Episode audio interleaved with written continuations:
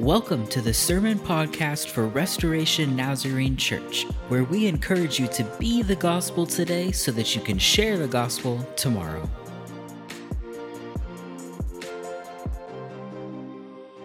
Happy Sunday, y'all. Um, I just wanted to take a, I wanted to take a second and think back at a time in your life that you experienced something that changed your life drastically, or even something that's just memorable that has changed your life or made an impact in your life. Um, when I was young, I was I found out that I was pregnant. I was 16, and I had my parents were going through a divorce. I had a lot of things going on in my life at the time, and I didn't I thought I knew everything, but then I find myself expecting a child and going to become a mother. And that changed everything for my life. I thought I had known everything, I thought I had it, and I didn't. Um, but then I realized that what had changed was I now had this responsibility to set that example for my child. I had to change the ways that I was living life and doing things, um, not just because I'm now responsible for another human, but because I had a responsibility to show this child how to grow up, how to live, and to share with, the thing, with him the things that I learned. And over time, that was the beginning of when my life had really started to change. I had I had spent a lot of time um, just kind of doing my own thing, and then I realized that there was something more that I needed, and it was like my heart changed. And for a lot of us that become parents, we know that that is a, a change in our heart. And so I think that we can all relate and we can all we all have moments like that. We all experience those kind of things that change us and that shape our lives. Um, maybe you became a parent, or maybe you have a diagnosis that has um, changed your life drastically, where you have to change the way you eat completely, or you have to change the way you live, um, something like that. Sometimes they're good. Sometimes we have good things that we want to share with everyone, right? I, I had a child and I wanted to share with him life. I wanted to share with him the good things in life. I also wanted to share that I was having this child with other people. I think we all go through those kind of things, right? Where we have something, or we go to a restaurant and we want to share that this is really great, great restaurant. Um, I think that the gospel of Jesus is like that, sharing the good news. We're called to, to share the good news like that. We all have those same experiences, and at the same time, the good news of Jesus Christ is, is what brings about restoration and transformation. It's the longing in our hearts that transforms us, and it's only through Christ that that's that we're able to be transformed that way. But yet we don't see more Christians desiring to share the exciting transformation so we can have a baby or we can go to a restaurant and we want to share those things. But when we experience that transformation in our lives as believers, it's hard for us to go out there and share those things. We don't see everybody they come in here on a Sunday and they experience worship and they experience this, this joy, but you very rarely see them run out and want to share it with people. And so, why is that? Why do we not have that deep burning desire to share the love and the hope with our friends, with others? There's a story in the Old Testament that this kind of thing happens. And today we're going to learn about uh, King Josiah. He was known as the, the last good king, or yeah, the last good king but I want to I want to kind of give you a little bit of context of what has happened up until this point. So uh, King Josiah, before he became king, it, it was during this time um, after Solomon when uh, God's people the, was divided into two. The kingdoms were divided into two. So there was a northern kingdom of Jerusalem, there was a southern kingdom of Judah. Of Judah. And um, the northern kingdom had about, it was about 200 years, and they had about 19 kings, and they all were evil. And so the northern kingdom had already collapsed at this point and had been taken captive by the Assyrians. And the southern kingdom, however, had not, at least not yet. But they had sinned. And it was, these people were not following God anymore like they once were. And so, a little bit about Josiah's background. So, Josiah is this king. He becomes this king of the southern kingdom. And he comes from this line, and let's just call it his family background. And I think we can all relate is it, it is often seems like it's broken or dysfunctional, um, even abusive in his way, in his family. So he had a great grandfather, King Hezekiah, who was known as a, um, a good king as well and uh, he had time of peace in the land. But after him, his son Manasseh became king, and he ruled for 55 years. And during that time, he did evil in the sight of the Lord. He, he did things he would sacrifice his, his children to false gods. He built shrines and, um, and, and things to to the gods of, of the stars and, and different things like that. And he really was not following um, that, he was not setting that example for the people. And so in 2 Kings 21:11 we see that it says the Lord said his servants the prophets Manasseh, king of Judah, has committed these detestable sins. He has done more evil than the Amorites who preceded him and has led Judah into sin with his idols. So, this king is an evil king, and he is Josiah's great grandfather. And he just, he's turning the, the whole place, and they're all sinning because they're following this king's example. Just like our kids follow our example, we set that example for them. And so, he, his, he ends up dying, and his son Amon comes into um, comes to become king, and he rules for two years, and he is assassinated by his own people, and it says that he did evil in the eyes of the Lord as well. So at that time, Josiah becomes king, and when Josiah becomes king, in Second Chronicles 34. 1 through 7, it says Josiah was eight years old when he became king. He reigned in Jerusalem 31 years.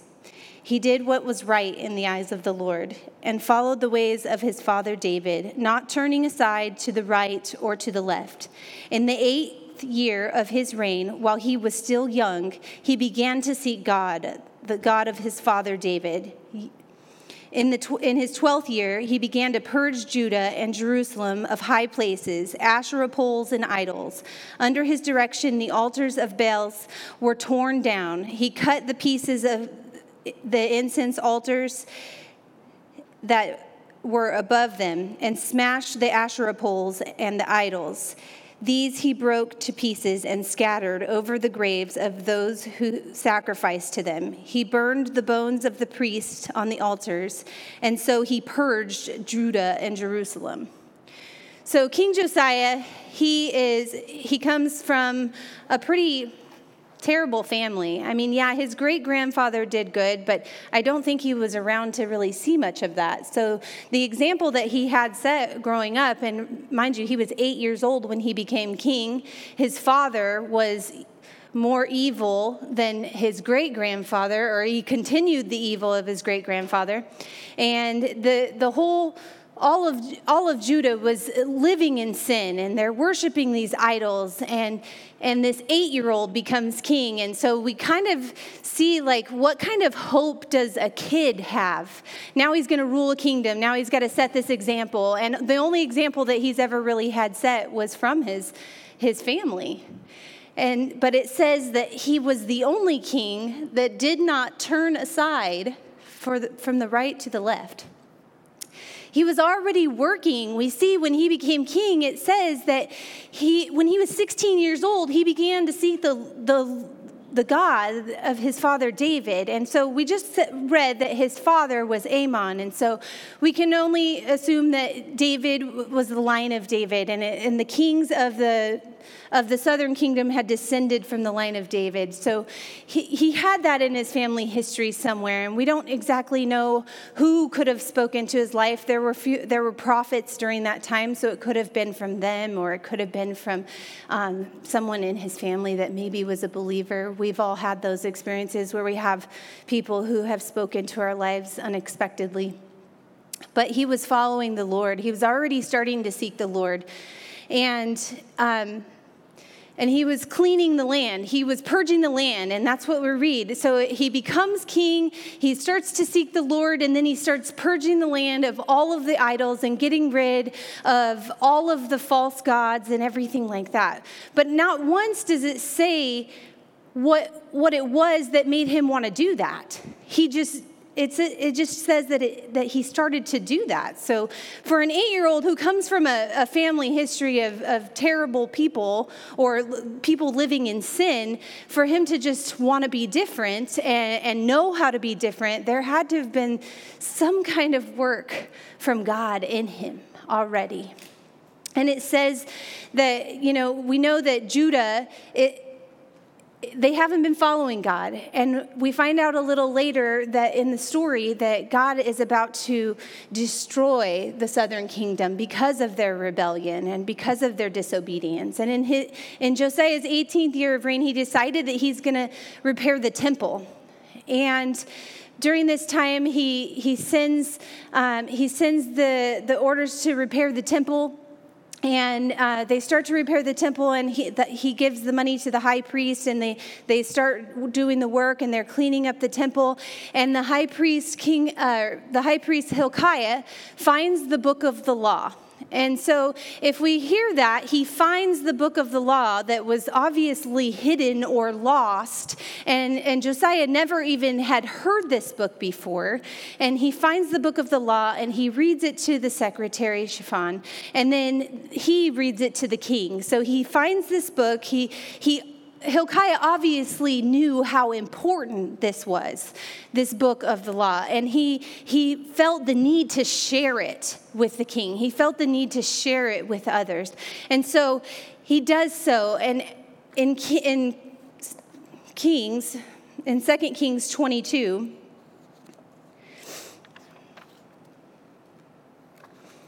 In 2 Kings 22, verses 11 through 13, it says, When the king heard the words of the book of the law, he tore his robes. He gave these orders to Hilkiah the priest, Ahikam, son of Shaphan, Achbor, son of Micah, Shaphan, the secretary, and Ash- Ashai, the king's attendant. Go and inquire of the Lord for me and for the people of, and and for the people and for all Judah about what is written in this book that has been found.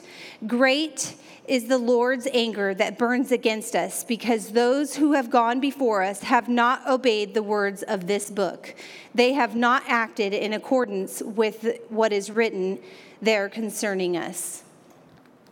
So King Josiah, he sends this, he hears the he hears that that they've not been following the law, the law of Moses, and we know this is the law of Moses, and we'll find out a little later exactly what the what it was that kind of you know sparked him to say, "Oh my goodness, we're not living," and the and the Lord's anger burns against us.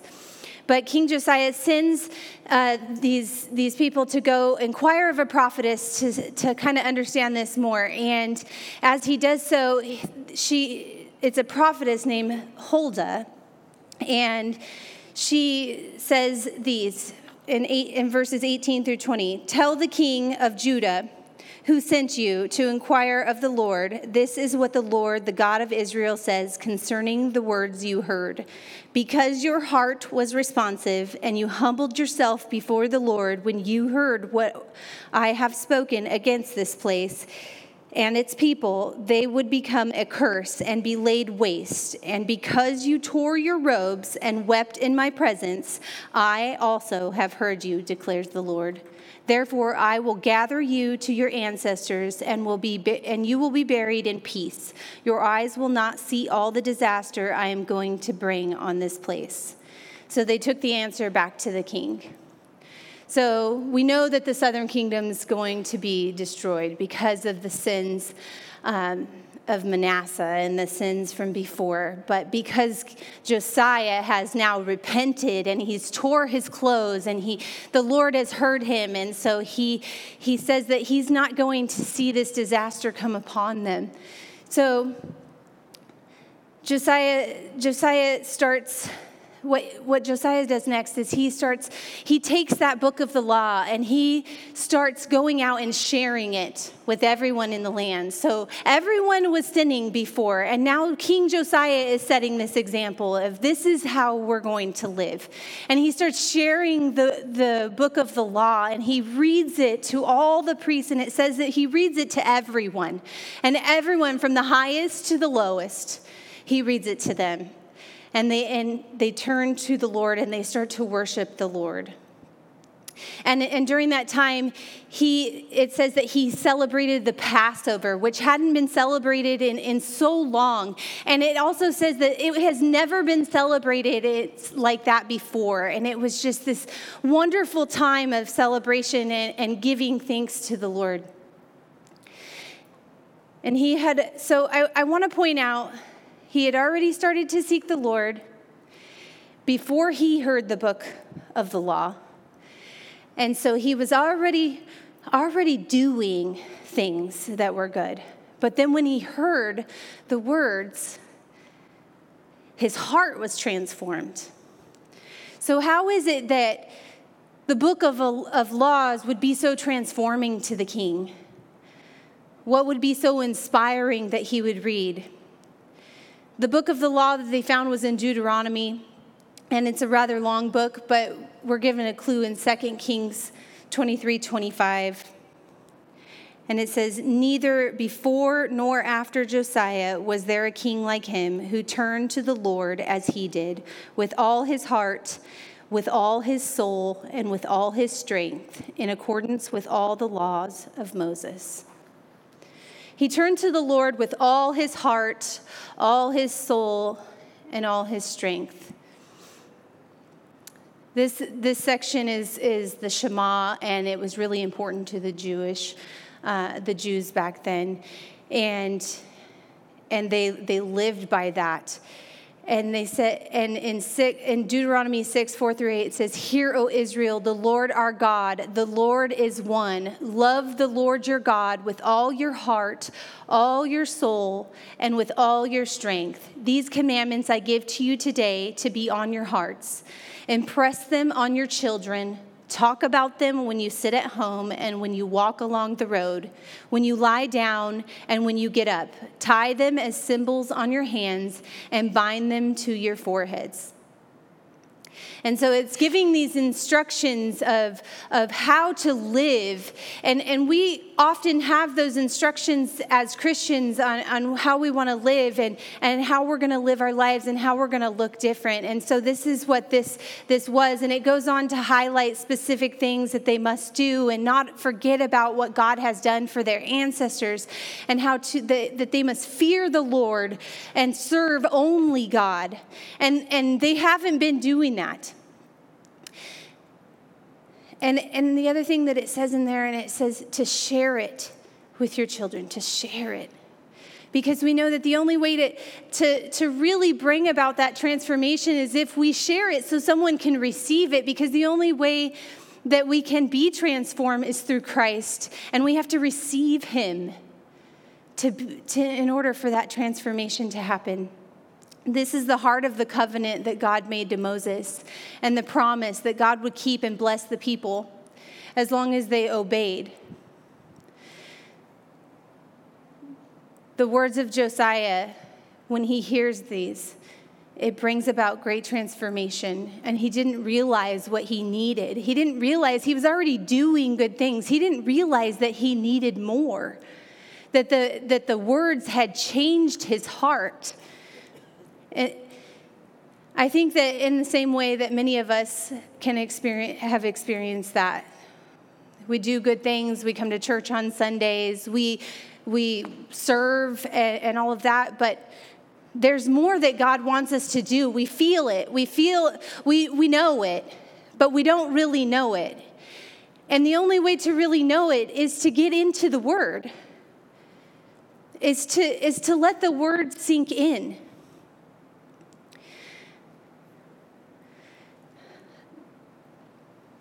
We, we live our lives and we're just kind of chugging along and we're just doing our own thing. And we want we, we kind of fail to see that we don't have the ability to be transformed on our own. We try and we try and we try, and, and we're not able to do it on our own. And so I want to give you a little bit of analogy today. And I, I thought about this, and, and a lot of us know how silver originally starts. Silver is, is nice and shiny and, and pretty and um, a lot of times we start out like this. I left it in the tarnish a little too long, it's a little yellow, but we start out nice and shiny and pretty. And then over time, we become dingy. And the way silver becomes dingy is it's the outside the, the sulfur and the gases in the air, it starts to discolor and it starts to tarnish, and the layers start to add on, and it's dirty and it needs to be cleaned. And so we start to think of things like what could we do to clean ourselves, you know? Um, like me, I became a mother and I thought, okay, well, I'm just going to start doing good things. I'm going to be a good mom. I'm going to do good things. I'm going to start going to church on Sundays. I'm, you know, but I wasn't really allowing God to work into my life. And so I started trying to clean myself up. And when I would start to try to clean myself up, I mean, I, I really scrubbed, and I mean, it, it looks a little bit shiny, but I wasn't doing much, and I was working really hard. And what we don't realize is that there's, there's a special chemical, there's a special agent that we need in order to truly be cleansed, in order to truly be transformed into our original state to that shiny silver. And just like silver, sometimes it does take time, but we really need that special agent in order to transform us. And so, as we allow, as we get into the Word of God, as we become Christians and we start to do things, and then we start to really know what God wants us to do, and we get into His Word and we start to get into a relationship with Christ, we, we start to discover that He has more for us, that He has the ability to transform us, that He has the ability to remove the tarnish, and that it's not really as difficult as it is when we're trying to do it on our own. And so we start to allow God to work in our lives and we let it soak. And we let it soak in. And as we do that, we start to see that God starts to move. And it doesn't take that long. I mean, there's still a little bit of tarnish on it, but the longer I let it soak, the more it comes off the more I put it in, the more I allow, the more it comes off, the, the better it gets. And it starts to become just like it was created to be.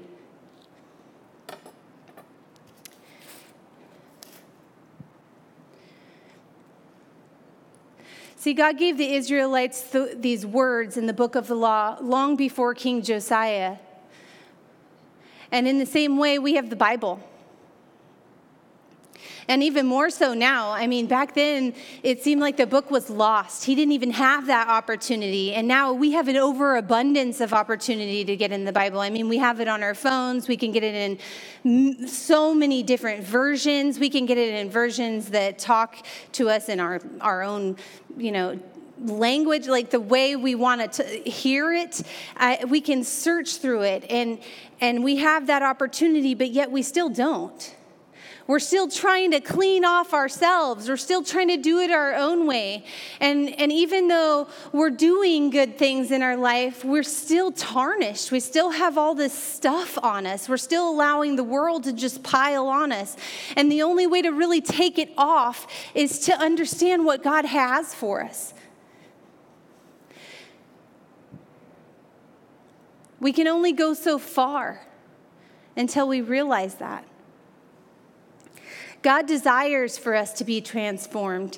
He desires for us to be renewed. He desires for us to find hope. He desires for us to be loved by Him. And the truth is that God is the one that does the work and the transformation when we surrender. When we give up trying to do it on our own and we've surrendered to God and we get we allow him and we uh, soak in what he has to offer. In Romans 12 verse 1 and 2 it says therefore I urge you brothers and sisters to view the in the view of God's mercy, to offer your bodies as a living sacrifice, holy and pleasing to God. This is the true and proper worship. Do not conform to the patterns of this world, but be transformed by the renewing of your mind. Then you will be able to test and approve what God's will is his good, pleasing, and perfect will. He says, Therefore, I urge you to be transformed by the renewing of your mind that we would that we would give our bodies as a sacrifice so you know there's a i've heard a lot of people say you know god the jesus came and and so the old laws they don't apply anymore right? Because jesus came and he fulfilled the law. He fulfilled the law of moses. So we don't we don't need to to worry about those things because jesus christ he gives salvation freely but we forget that it is in our obedience and in our repentance and full surrender that christ is able to move in and do the work that needs to be done. And also it creates a joy in our heart that makes us want to share that. The reason we don't have that desire already is because we're not letting it soak in. We're not, we're not being obedient to his call to get into the word, to follow the laws. I mean, we have laws of, of the road, right? We know that when we're driving down the road that we need to do the speed limit and we need to um, drive on a certain side of the road because that's the law. And we know that because in order to have a driver's license, in order to drive a car, we have to pass a test. So we have to know the laws. Well, there's a lot of laws that I think that we all don't know about.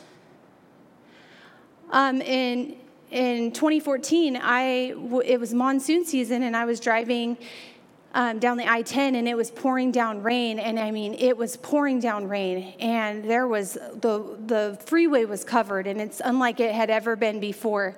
And the, and the traffic slowed down. And I'm in the furthest lane from the off ramp. And there is traffic all over. And water is just piling up. And and I decide that I'm going to keep going through it. I'm going to keep going through. I knew if I didn't let off the gas, that I would be okay. Even though the water was really high and I probably shouldn't have, I didn't let off the gas, I would be okay. Well, as soon as a semi went by me and threw water over me, my car died. I was almost out of this puddle. It had dipped down. The car behind me was already sinking. And I thought in that moment, oh my goodness, what am I gonna do? You know, my battery's about to die. I have electric windows. I can't open my door. The water's already halfway up my door. So I throw it in neutral. I climb out my, I roll down my window enough to climb out. I climb out my window. I start pushing my car. I can, I can't, I'm, I do not think I was going anywhere really. But then another man that had gone through in a truck came and he helped me push my car out. And so after all that had happened, I realized when the patrol got there that I got really lucky because all the other cars, they had to pay for their own rescue because guess what? Arizona has a stupid motorist law. And if you choose to go into a flood, then you are, rely, you are responsible to pay for the price to be, to be rescued. And not to mention all the other things. And in that moment, I mean, I was in my 20s and I had been driving for a really long time, and I've lived in Arizona my whole life. I had no idea that that was a law. I thought they just saved you for free. But apparently, they have laws for a reason. And God gave this word to Moses, and he shared this with, and King, uh, King Josiah shared it with everyone because the, it's what we're required to do as Christians. We have to walk in obedience. As we start to walk, God starts to transform our lives. And I think that's what happened in, in Josiah's life is he was already seeking the Lord before he had the word. And he didn't have access to it like we do. So it, it, maybe it wasn't even a choice. But he was already seeking God. And then when he had the words, he was his heart was changed and he went even further and then he began to share it and then everything else began to change around him so, what does it look like in our lives now? What does it look like to truly be transformed? Do we just get into the word and and we can, it can kind of be a duty, right? And um, we're not really allowing it to sink in or to soak in what God wants to say to us. Why is it that we don't have that desire to share? In the reading of our scripture with other people. I mean, we live in a culture nowadays where it's, it's difficult to share Christ with others. A couple years ago, I was I was not really willing to, to share. I had this really strong faith and I was excited, and I can share with you guys because you guys also believe. But when it came to my friends and others who had questions, I was terrified, and so I just avoided it. But over time, God has worked in me, and I have this confidence in who He's created me to be. We long for more. We don't even know what we need but our hearts long for a deeper and for, for a deeper meaning. We're searching for a wholeness.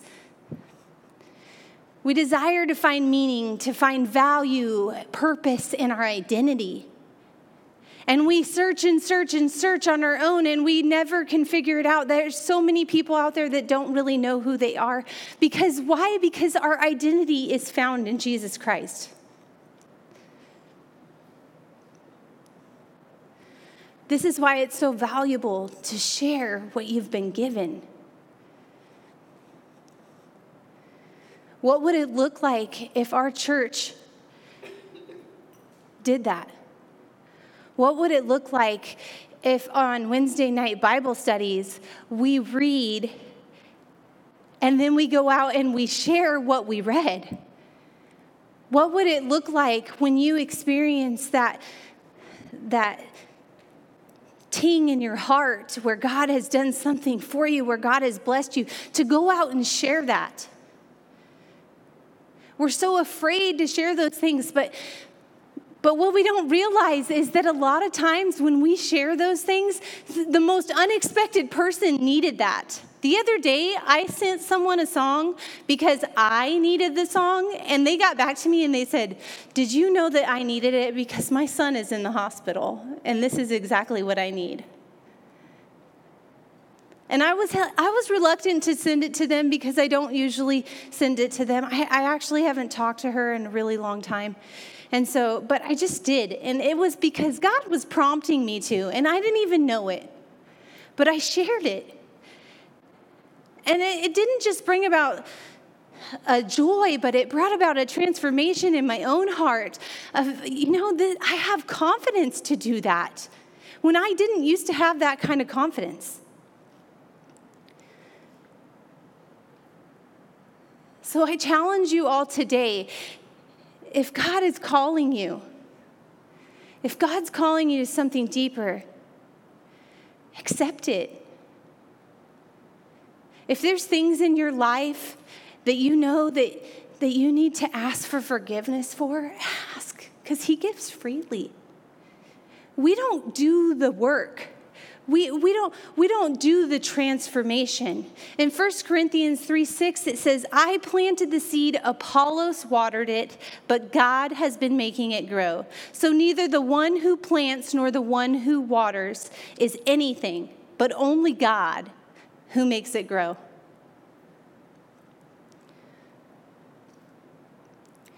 God is the only one that can do that work in our lives. But He uses us to share it with others. He, he's the one who does that transformation. And others out there need it. We see a world that is hurting.